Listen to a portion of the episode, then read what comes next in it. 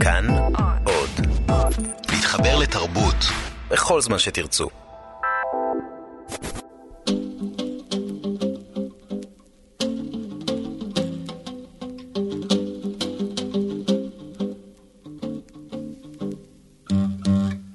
בסימן קריאה, פותחים דף עם סופר, תוכניתה של חנה מיטלר.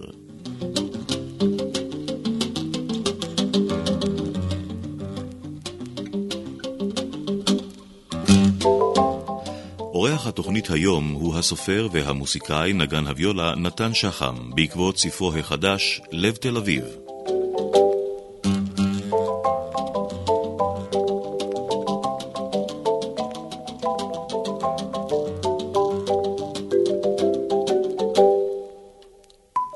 ונפתח בסימן קריאה.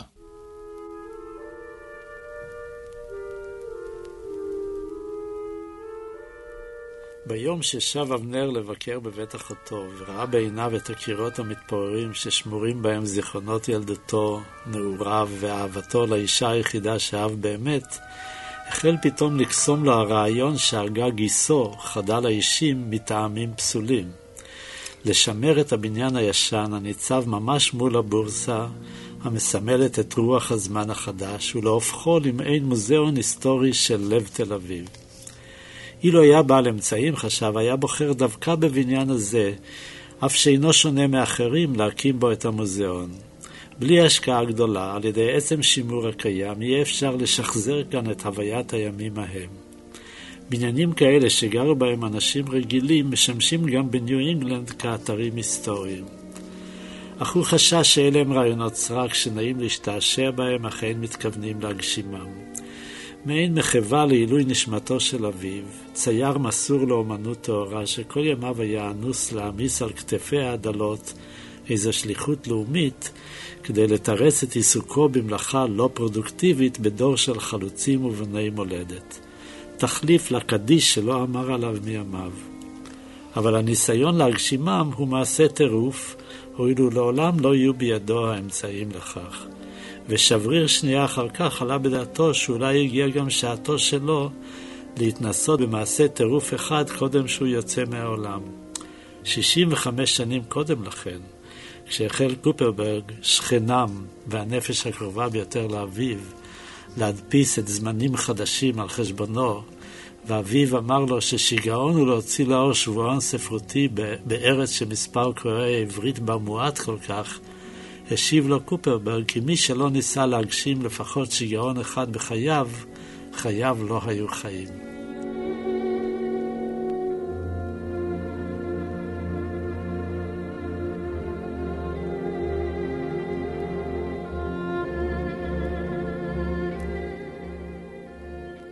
שלום לסופר נתן שחם. שלום, חנה. נדמה לי שהקטע הזה שבחרתי לפתוח בו מהווה מעין אה, נקודת מוצא של הרומן, שממנה אחר כך אה, הוא ילך וירקם אה, על פני שנים רבות. אז לב תל אביב, שם הרומן שלך, רומן מאוד רלוונטי. ואקטואלי ממש לימים אלה של חגיגות מאה שנים לציונות. המפעל הציוני למעשה גם בין שאר הדברים חוזר גם בספר שלך, אם כי הוא נבחן, אה, הוא נבחן דרך סיפור מורכב מאוד, רחב יריעה, והוא משתרע על פני 70 שנה וקשור בשלושה דורות. אבל זה לא רק רומן אה, ציוני. אז אה, מהו הניסיון שלך כאן בעצם אה, בכתיבת ביוגרפיה של הגיבור שלך, שכבר הוזכר בקטע אבנר, שהוא בן דור תש"ח, אתה שייך לדור הזה, מה היא משקפת הביוגרפיה הזאת? זווית ראייה מיוחדת, מפוקחת יותר, נתן?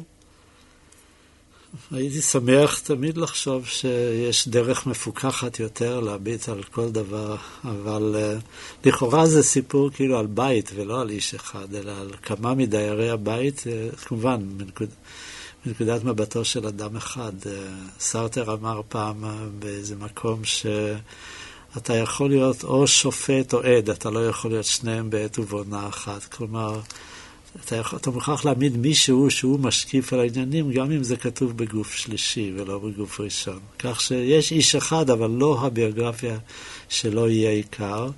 והמסגרת היא באמת הבית ודייריו, ומה שקורה, שקרה להם ומה שקורה למקום ומה שקרה לבית עצמו. אבל כמובן שבית, אה, כל סיפור על בתים הוא סיפור על אנשים, כשם שכל השועלים שבמשל הם בדרך כלל גם כן בני אדם. אבל הגיבור הזה שמוזכר, בראש ובראשונה הוא מגולל פה פרשת, את פרשת החיים שלו. פשוט העמדתי דמות אחת שהיא זכאית אה, גם לחשוב לה. כל השאר אומרים ומתנהגים, אבל מביעים את המחשבות, אבל הם אינם חושבים.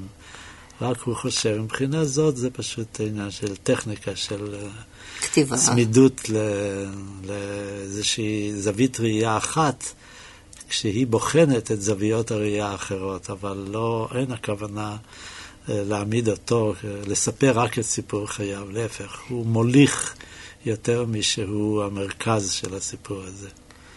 ואז מהי העמדה של הסופר המספר?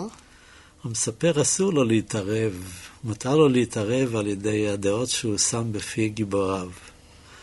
אה, בדרך כלל אינני שם בפי הגיבורים האהובים עליי את הרעיונות שאני חושב אותם לנכונים.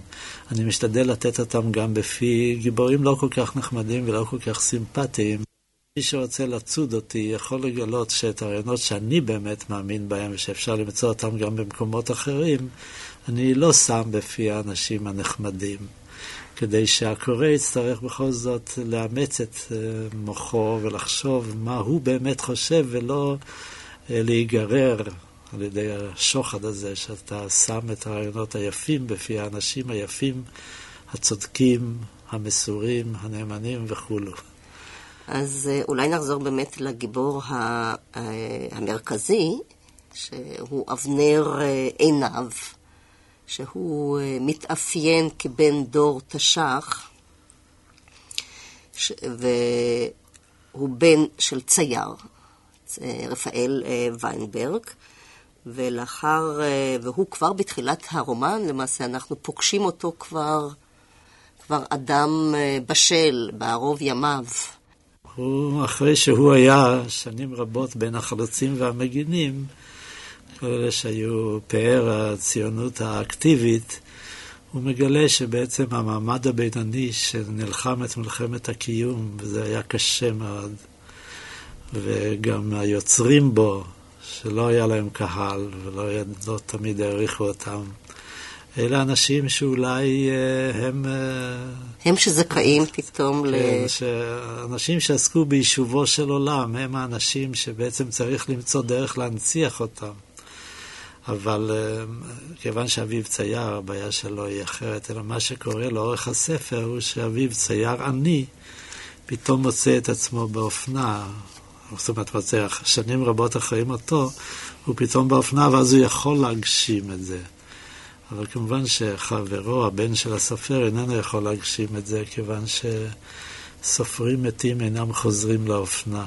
אמרנו שזה באמת, גם מקטע פתיחה, שזה מעין סיפור מסגרת, למעשה, לפרשת חיים מאוד אה, ענפה של הגיבור, של אבנר, אה, שקשור בגורל הלאומי, קשור במפעל, בהגשמת הציונות. כן, אבל הוא לא, הוא לא כל כך אקטיבי, הוא בעצם תמיד נגרף. כיוון שאני הייתי מאוד אקטיבי ותמיד החלטתי, אז בחרתי דווקא דמות של בן אדם ש... זה מוחלט בשבילו. פעם אחת החברים מחליטים, פעם אחת הוא נגרר אחרי חבורה שהמטה לא אוהב אותה, אז מרחיקים אותו משם והוא מוצא את עצמו פתאום ימאי. ופעם אחת אה, אשתו קובעת את גורלו. הוא רוצה להמשיך בחיים של הרפתקאות, והיא בוחרת לו את העתיד, אה, אפשר לומר, של העלייה האיטית מדרגה לדרגה במשרד ממשלתי, עם הביטחון הסוציאלי לכל החיים, עם האפשרות בעצם לשקוע ולא לפתח לא את עצמו ולא את מקצועיותו. כמובן שהוא לא דמות כזאת, ולכן הוא משתדל לעשות משהו, אבל הוא איננו בן אדם אה, בעל עמדה חד משמעית, אקטיבי מאוד. למרות מה שתמיד הייתה לו דעה משלו, וזה מגיע לך ביטוי, ב... לידי ביטוי בוויכוחים שלו עם, עם הבן. עם אביו. גם עם אביו וגם עם הבן. אפשר לומר שהוא החזיק בעצם כמעט בכל הדעות שהיו קיימות בזמנו. עכשיו, אם נחזור ללב תל אביב, הסיפור הוא סיפורו של הבניין על דייריו, ונדמה לי שהבניין הזה גם מעיד אולי על איזה מיקרוקוסמוס שמשקף את החברה כולה של אז. כן, זה נכון. כמה מהדיירים, שכנים שלא ידעו עברית, ודיירים שהתגוררו בו עד למוחרם הבא. אגב, אז בתקופה ההיא היה נהוג לגור אה, שנה ולעבור הלאה. נשמרו בזיכרונו כניצבים בהצגה רבת משתתפים. במשך כל השנים שעברו מאז שב להיזכר בהם, בכל פעם שביקר בבניין הייתה תמונתם עולה בזיכרונו, כאילו הציצו בו בעד החלונות של הדירות שגרו בהן בשעתם. משום מה ראה בבהירות רבה יותר את דרי המרתפים. נהג המשאית טרכטנגוט ופועל הבניין פאול לוינשטיין, משפחת זיידמן, שבפרשת חיי ומותה של בתם בלה עסק פעמים אחדות בחייו, וסשה איש החבר'ה טרסק, שלימד את הנערים לשתות וודקה, והיה מכניס אותם לקולנוע אופיר בלי כרטיסים. היו גם מי שלא רצה לזוכרם, אך דווקא הם היו תקועים במוחו ומסרבים להימחות. כך משפחת כהנמן, שבידי בתם ידע את ראשית עונו, ואחרי בנם היה כרוך שנים אחדות כנושא כלים מסור. וכך משפחת הלטר, פיקחים מפוכחים, שכל ימיו לא השכיל לדעת אם הם אוהביו או שונאיו. והיו מי שהיו קיימים בזיכרונו סתם כתמונה שברקע, כמו הקזינו שעל שפת ימה של תל אביב, שהצטלם לפניו כשהיה בן ארבע ואחר כך נעלם מהנוף.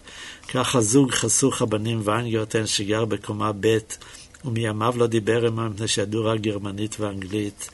וכך דוקטור אברמסון, הרופא הממשלתי שמפניו היה צריך להסתיר את אצבעות ידיו המתקלפות בגלל מחלת השנית, כדי שלא, וח... כדי שלא ישלח חס וחלילה את הסניטרים שלו להביא ילד יהודי לבית החולים הממשלתי ביפו.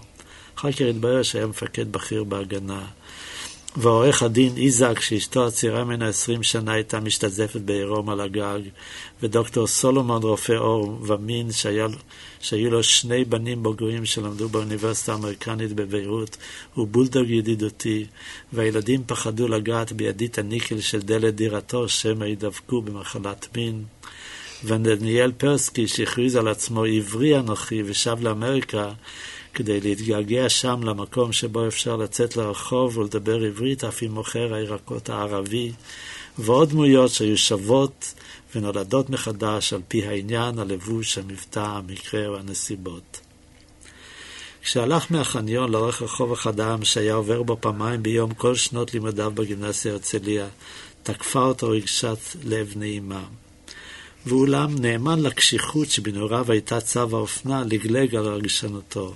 בניין אינו אלא בניין, ורוחות רפאים אינן מאכלסות בניין תל אביבי מקולף טיח שצירי תריסף חלודים. יש איזו גניבת דעת ברגשי החמלה על בניינים ישנים, נזף אבנר בעצמו, כשתיאר לו בדמיונו את איי הלבנים והטיח שיערמו במקום שעמד בו לפנים בית חלומותיו, אם אמנם תגשים חברת ארדיטי ושוט את תוכניתה להרוס את הבניין ולהקים רב קומות תחתיו. לא על לבנים ובטון אדם מרחם, אלא על עצמו כשהוא מתאבל על הרס נוף ילדתו. את עצמו הוא מבקר כשהוא משוטט בחצר שבה נגפה רגלו נפלטה צועתו כשהיה תינוק. הזיכרון הוא ערימת ההשפעה שאנו מחטטים בה כדי למצוא את כפית הכסף שהשלחנו בטעות עם שיערי האוכל, כתב קופרברג בספר האפוריזם שלו, שקרא לו זאתו של יום. לא צריך לחפש בערימת ההשפעה אוצרות אבודים, חשב אבנר כשעלה במדרגות הכניסה אל הבית. ערימת ההשפעה היא האוצר. החדרים הריקים של הבניין שפונה מדייריו, למעט הדירה שגרה בה אחותו, היטיבו לשמור את אוצרותיו אף יותר מהמנגנון המופלא שבראשו, ואולי אף יותר מהמזוודה הישנה, שבגינה טרח וירד לתל אביב לפגישה שעלולה להיות לא נעימה עם אחותו.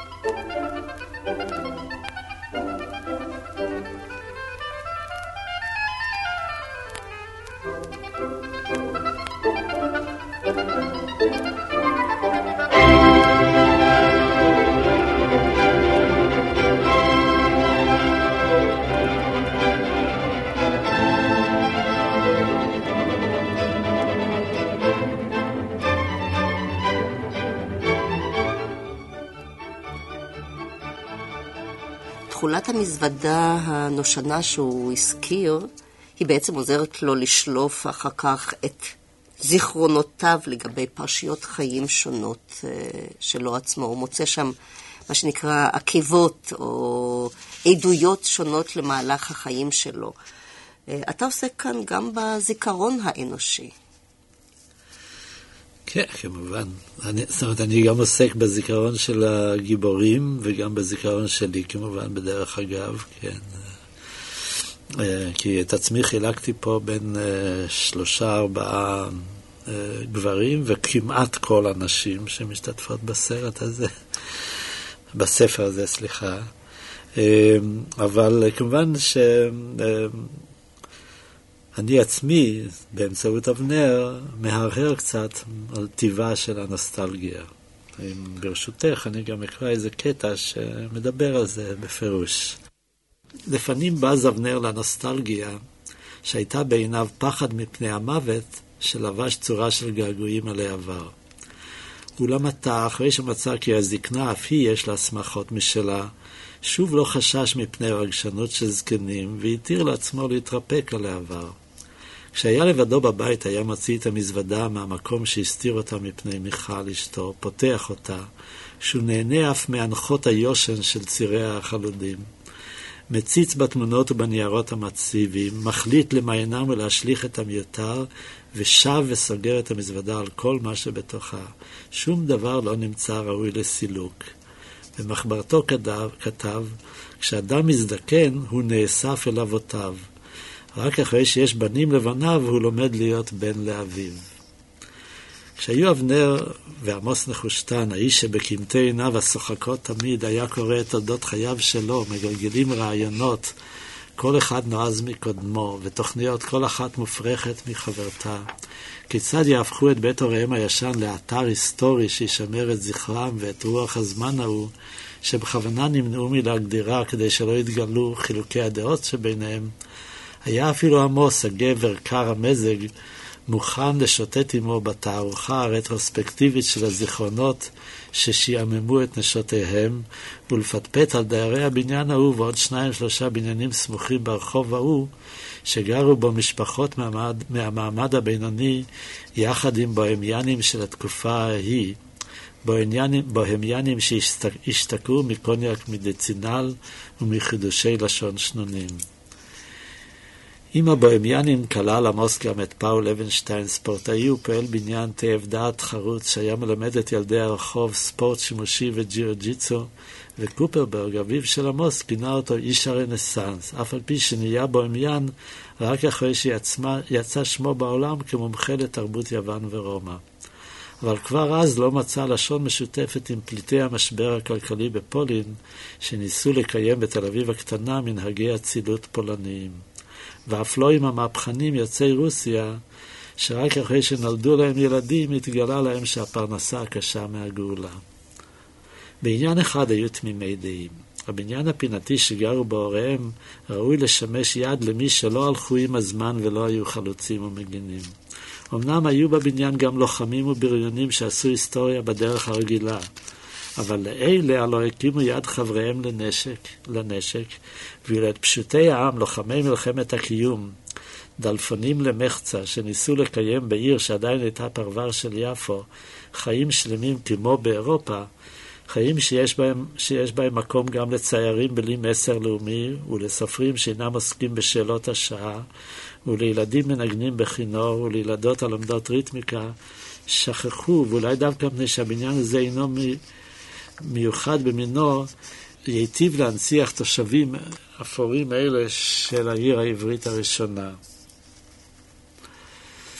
בכוחות משותפים יכלו לעלות מגנזי הזיכרון המטשטש והולך אף את אלה מדיירי הבניין שלא היו להם ילדים וזכרו אותם רק כמי שאסרו עליהם לשחק בחצר בין שתיים לארבע. אף אלה שטייב אבנר בשעתו זכו לחנינה. אחרי שגר בניו יורק בבניין שמספר הדירות בו היה 675 ולא הכיר איש, למד להכיר את יחסי השכנות שטופחו בבניין ההוא אפילו בין יריבים פוליטיים. דומה שכל המפלגות היו מיוצגות בו, ואף על פי כן, כשנזקק דייר לעזרה, נשכחה המחלוקת. כשפוטר מעבודתו בסולל בונה כהנמן, מי שהיה נציב בית"ר בצרפת, וכשעלה לארץ ירד מגדולתו, הלך לקופרברג לבן גוריון לריב את ריבו. אתה תינוק פוליטי, אמר אז בן גוריון לאבא, סיפר אחר כך עמוס. כשיהיה הכוח בידם, תהיה אתה הראשון שיסתמו לו את הפה. אני מקווה שלעולם אהיה תינוק פוליטי, השיב לו אבא.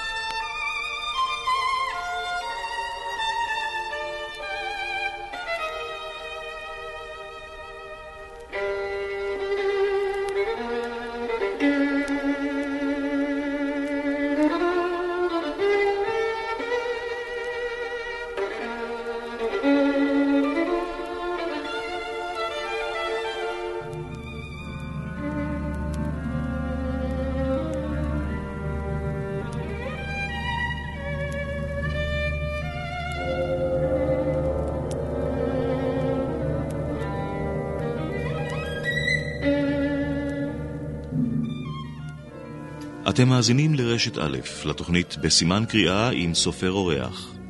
והיום מארחת חנה מיטלר את הסופר נתן שחם בעקבות הרומן החדש שלו, לב תל אביב.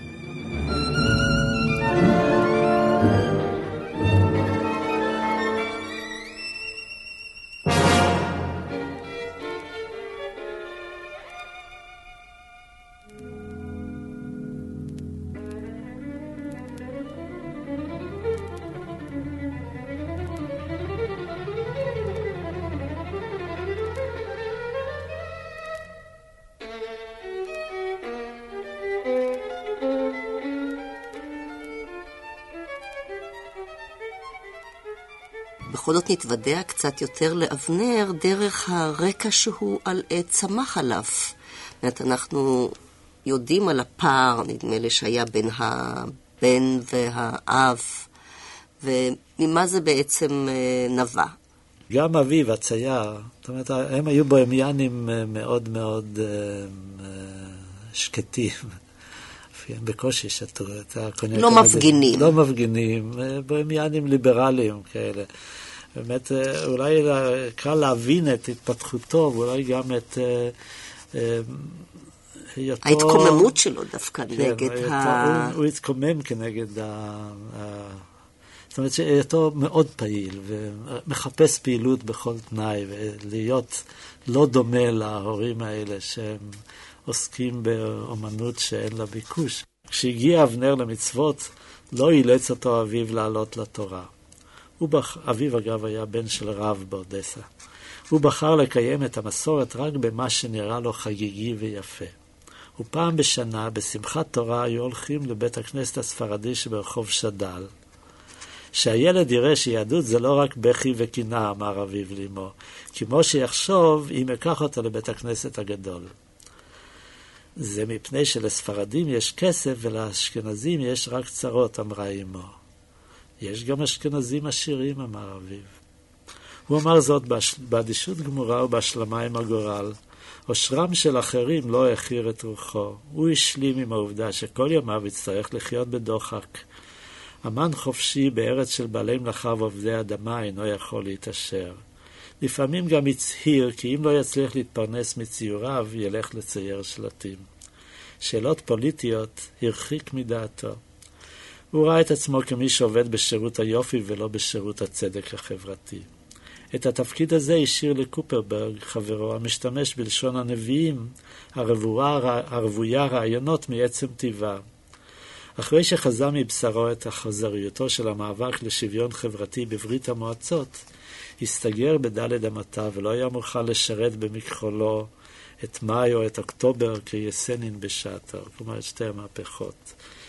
האדם היחיד שבטח בו היה בן גוריון. השקפותיו של מנהיג הפועלים, שציירו כאל אבי זועם, היו מקובלות עליו כגזר דינה של ההיסטוריה, ואף על פי שלא היה חבר מפלגה, ואפילו מתח עליה ביקורת על שהיא צוברת כוח לשמו, לחם בשצף קצף בכל מי שחלק על עמדותיה. העובדה שבביתו שלו קמה אופוזיציה לקו הרשמי של המוסדות המוסמכים, בעיקר בשאלת ההבלגה, עוררה בו זעם אין אונים. אך הניח שלא יוכל לגבור על המסיתים, המסיתים הזורים מבוכה בנפש רכה. הם נוסחים רעל בנפש ילדינו וגוזלים מהם את ילדותם, כונן באוזני קופרברג. עדיין לא הספיקו לשחק ברחוב וכבר הם מפגינים בו. לא אכפת לי שאבנר רץ לרחוב קודם שהוא מכין שיעורים, אבל שישחקו במשחקי ילדים ולא בפוליטיקה. אני לא בטוח שהוא יודע נגד מה הוא מפגין. נער יוצא לרחוב כדי להפגין את עצמאותו, ענה לו קופרברג. כל דעה שטחית ופשטנית מוצאת הד בליבו של ילד, אמר אביו. הם נמשכים אחרי הארגון, זה מקרה זה הצבאי הלאומי, מפני שהוא משחרר בהם את האלימות הטבועה בהם מלידה, אמרה אמו. צריך לדבר איתם, לא להילחם בהם, אמר קופרברג. כדור שיצא מידך אינו שב אליך קודם שנתקל בכותל שמנגד. כך הם ילדים. תן להם חופש, ילכו לאן שהם רוצים, כשיכו ראשם בקיר ישובו אליך. מזלך, קופרברג, שבנך הוא נער רציני ושקול, שאי אפשר לגרור אותו להרפתקאות מסוכנות, נאנח אביו. לא הייתי מצטער אם היה מתעניין גם במה שנעשה סביבו, נאנח קופרברג. שווה בנפשך. האירוע החשוב ביותר בשנת 1937 היה לדידו המצאת מנוע סילון, ילד בן 13. היה להם הרגל מוזר לדבר על ילדיהם בנוחותם. לימים, כשהלעיג אבנר על המנהג הזה, הצדקו הוריו בטענה שממילא לא מקשיבים להם. אביו תאב מעומק ליבו את רעיונות הבוסר שהביא מהרחוב, ואולם, כיוון שהוא עצמו חולל מהפכה גדולה בחייו, עזב את הישיבה ונסע לפריז ללמוד ציור, לא כפר בזכותו של בנו לפנות עורב לתורתו שלו, אלא שחשש שמא ההשקפות הקיצוניות עתידות לנצח בכל מקום כשם שניצחו ברוסיה, בגרמניה ובאיטליה, וימיתו אסון על היישוב העברי שאין בכוחו להילחם גם בערבים וגם באנגלים. סעודות הערב המשפחתיות היו רצופות התנצחויות בלתי פסקות. לעתים קרובות קלקל אבנר לאביו את התיאבון. הכיבוש האיטלקי ישלב את החבשים בעולם המודרני, הצהיר כשפרצה מלחמת איטליה-חבש. ואם יהרגו כמה שחורים לא אסון, ממילא אין די אוכל בשביל כולם. מי הכניס לך לראש רעיונות פשיסטיים? צעק אביו. אני לא יודע מה זה פשיסט ואם זה טוב או רע, השיב אבנר בשלווה, אבל כמו שאני לא שואל אותך מי הכניס לראש שלך את ההשקפות שלך, כך אתה לא יכול לשאול אותי איך הגיעו לראש שלי ההשקפות שלי.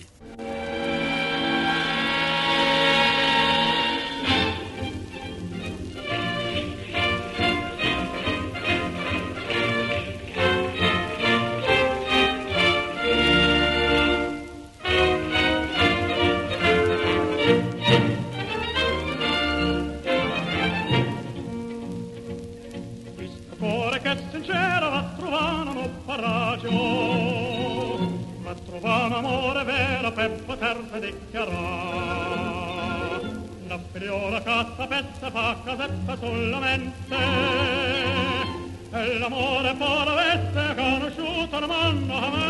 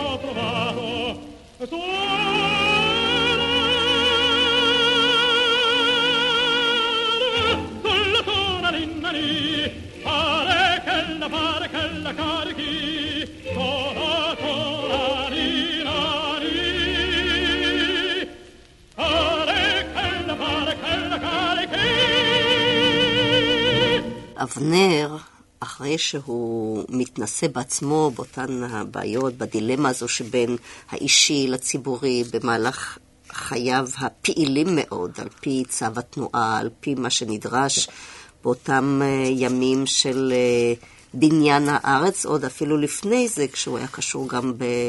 אה, במחתרת ובהעלאת אה, מעפילים אה, מאירופה. אני רוצה להזכיר כאן אולי דבר אחד, הוא לא היה בתנועה.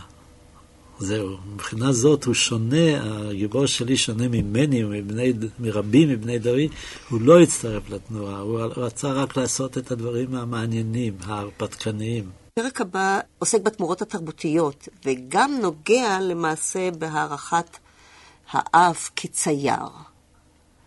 אה, הוא בהתחלה היה נראה שהוא מעיד עליו כאילו שהוא היה צייר מגויס כמעט, לא? כן, הוא, זאת אומרת, הוא, לא- להפך, הוא לא היה מגויס, אבל מפעם לפעם עשה איזו פשרה וקיווה שיסלחו לו, אם הוא יצייר את הפורטרטים של גדולי הדור, יסלחו לו שהוא מצייר סתם נופים שאין להם שום אה, משמעות, כאילו, ב... וגם לא כל כך נופי ארץ ישראל, כי הוא, הצבעים שלו היו קודרים, אה, דמו יותר לרחוב תל אביבי שלא דמה רחוב בפריז. אבל כמו שכל סיפור צריך שיהיה בו איזה, כל מעשה צריך שיהיה בו גם איזה מקום למשהו שדומה לנס. אז אה, אפשר לומר שבאמנות הציור קורים ניסים מפעם לפעם, אז בניתי את הסוף הטוב של הסיפור הזה על מעשה ניסים. כלומר, אותו צייר שלפעמים נחשב למיושן, פתאום אה, מגלים בו את כל מה שבעצם אה, נוטים לגלות אחרי שהתעייפו מן המודרני שבמודרני, שכאילו חיסל את כל קשר בין הצורה והתוכן. אבל זה גם בזכות האוצרת. יש פה אירוניה כפולה. האוצרת הזו דמות שלא יכולנו לטפל בה במסגרת הזמן שלנו. היא הייתה כנענית פעם, כהנת הקדושה של אהבה ושל אה, בעצם אנטית של הציונות ה... האזורית, זאת אומרת, לא הציונות, לקיים כאילו עם חדש, העם העברי, שבתוכו יטמעו הערבים. היא זאת שעכשיו מוכרת את הציורים של האב, אב, אביו של אבנר, כציורים שראו, שניחשו את העתיד. והוא, ואבנר, שאומנם מאוד נהנה מזה, שפתאום יש לו כסף בשביל להקים את, ה...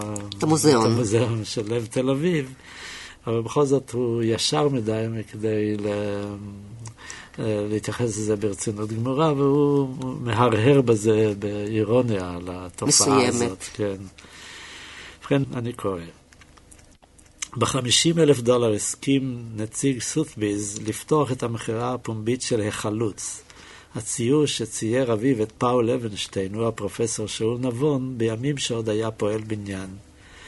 בעיני אבנר היה החלוץ מהתמונות פחותות הערך שיצר אביו, שכן ציירו ברגע של חולשה, כשרצה להביע ביצירתו את הזדהותו עם תנועת הפועלים בעקבות רצח ארלוזורוב, שהיה נערץ עליו. שבוע ימים קודם לכן מתחו עליו בדבר ביקורת קשה, בגלל הגוון הכחלחל שהוסיף לפניו של ברל כצנלסון בפורטרט שלו שצייר בשביל בית הוועד הפועל. ובהיחלוץ רצה להתפייס עם מבקריו. מזכיר ההסתדרות ומבקר האומנות של העיתון, וכנראה גם רוב קוריו, שבשאלות הטעם האמנותי לא נפלגו כלל מיריביהם בברית המועצות, חשבו שהצבע הכחול בפניו של ברל כצנלסון הוא מעשה שרירותי וחסר טעם של אמן דקדנטי, ולא הבינו כי בגוון הזה שסימל לאביו את הרוחניות, ביקש להבליט את אופיו המיוחד של ברל, שהיה איש רוח יותר משהיה מנהיג של איגוד מקצועי, ואף להוסיף עומק לעיניו החודרות. בהשראת החלוץ, דמות כפופה של פועל בניין הנושא על גבו מטען של לבנים במעלה מישור משופע, נוצרה הדמות הזוויתית היצוקה בבטון שהתנשאה בשעתה בכיכר של יריד המזרח. היצירה הזאת הייתה שונה מכל מה שיצר אביו בשנים ההן, ודמתה לכרזות העמל המשחרר הסובייטיות משנות ה-20. וזאת לא רק בצורה האופיינית רבת הכוח של הפועל הנושא על גבו כאטלס של זמננו את צער העולם ועתידו, אלא גם בצבעים שהונחו זה לצד זה במשטחים נקיים, במעין פשטות מכוונת, מיתממת. הרקע בחלקו התחתון של הציור היה אדום, ומעליו בהדרגה רצף של צבעים חריפים לא מעורבבים, חום, ירוק, אפור ושחור. אילו היה אביו בחיים, חשב אבנר אז, לא היה מציג את המרמלדה הזאת בתערוכה רטרוספקטיבית של יצירותיו. והנה מציעים בעדה סכום גבוה אף מהסכום שהציעו בעד הציור פחד, שהוא חשבו למעולה שביצירות אביו, אך המומחים לא היו שותפים לדעתו.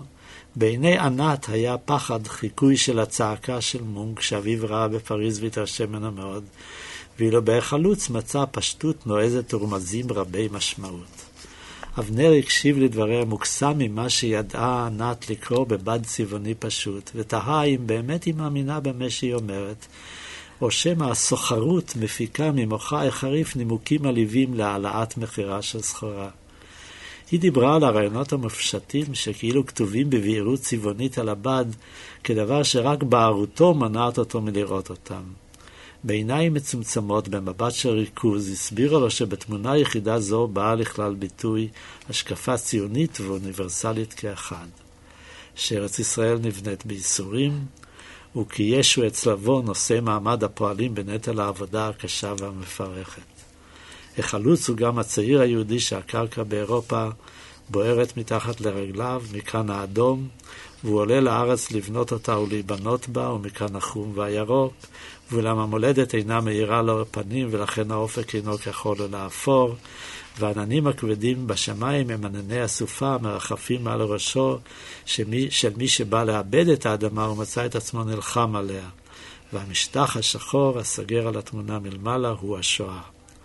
אחרי מלחמת המפרץ ובימי האינתיפאדה לא התקשתה ענת לשכנע את סוחרי האמנות שחלוץ הוא נבואה קודרת.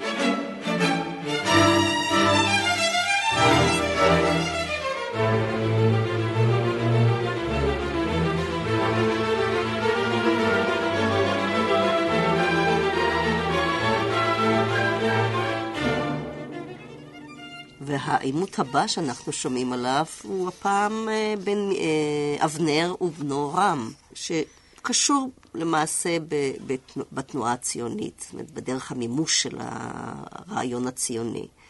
וגם אבנר עצמו, אולי בזכות הבן, אני לא יודעת, אבל על, מתוך העימות ביניהם אנחנו רואים שהוא חושף אמיתות מפוק... למה שאמרתי, כן. מפוקחות יותר לגבי מימוש הרעיון הציוני.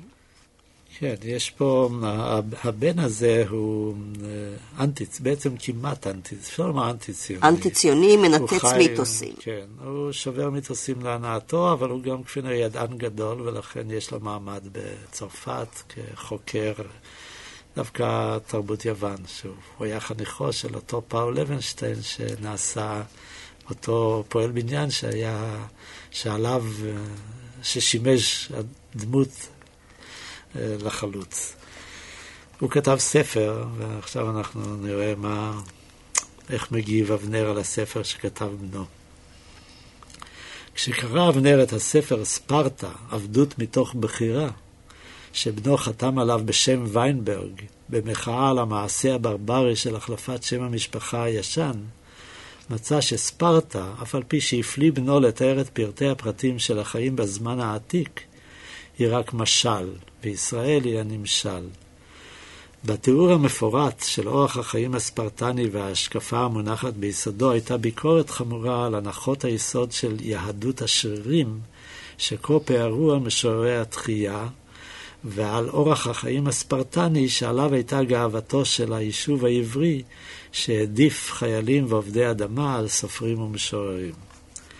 עיקר עניינו של המחבר, התרשם, בהשוואה המתעוררת מאליה בתודעת הקורא בין הפירות הבאושים של החינוך הספרטני לצורה האלימה של לבש הרעיון הציוני.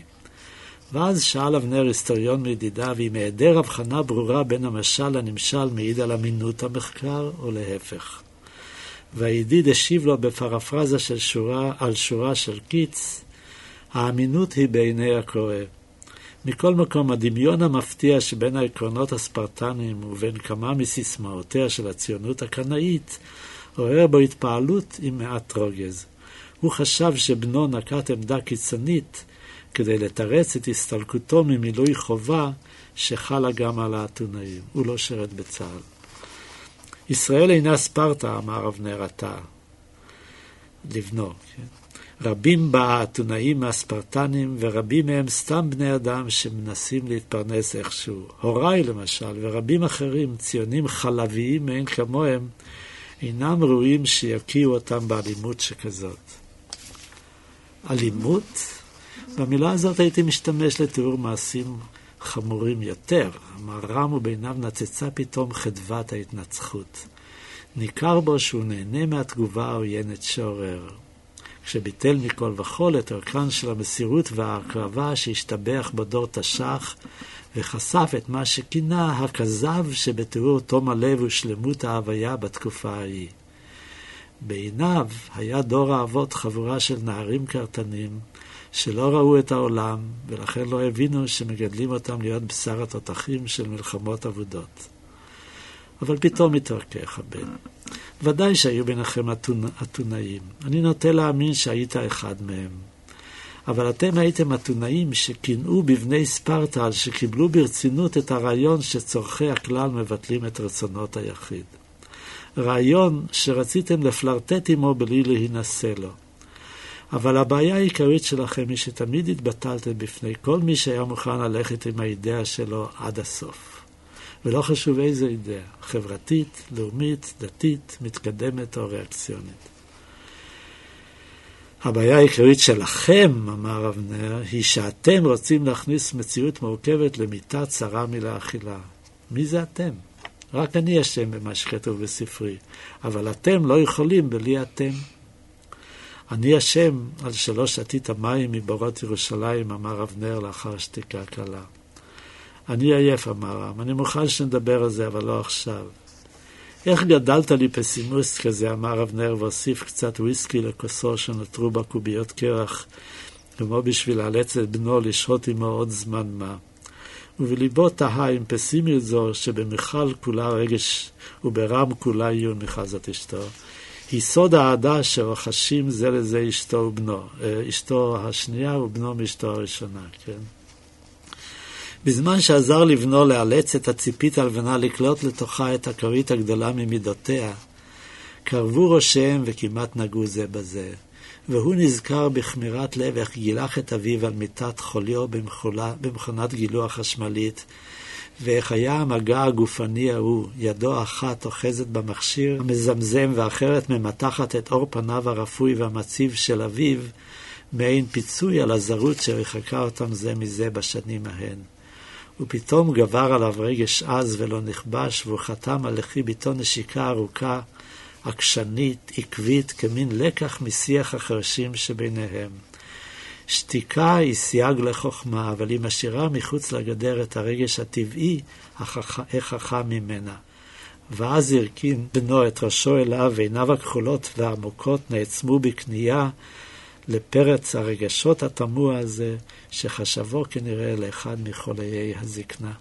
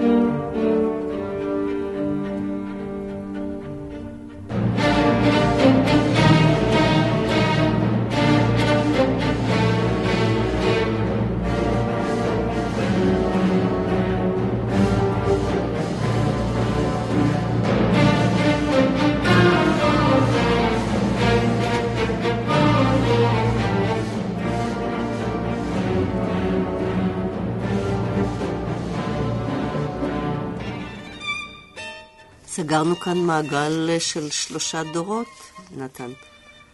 אתה ספרטני או אתונאי, נתן?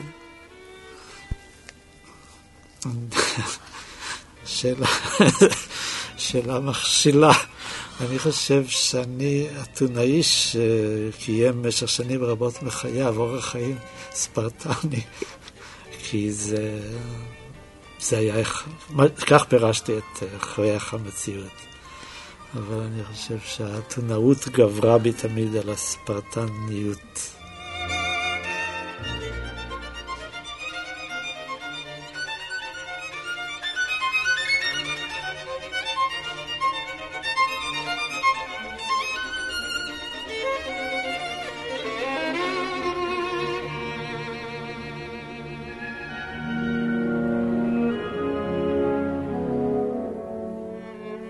תודה לסופר והמוסיקאי נתן שחם. פרקי הקריאה היו מתוך ספרו החדש לב תל אביב שהופיע בהוצאת עם עובד. וכאן נפרדים מכם, עורכת התוכנית בסימן קריאה חנה מיטלר ואני דן עופרי.